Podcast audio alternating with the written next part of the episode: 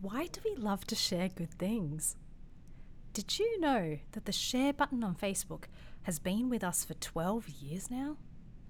It is reported that 22 billion clicks are generated every day just on Facebook alone.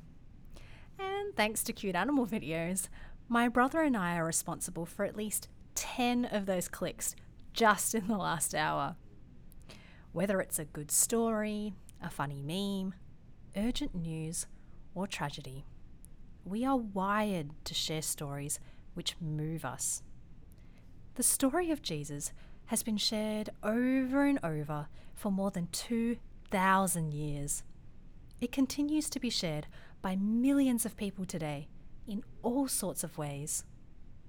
Perhaps it is time for you and I to discover this story and why it is one that is worth sharing.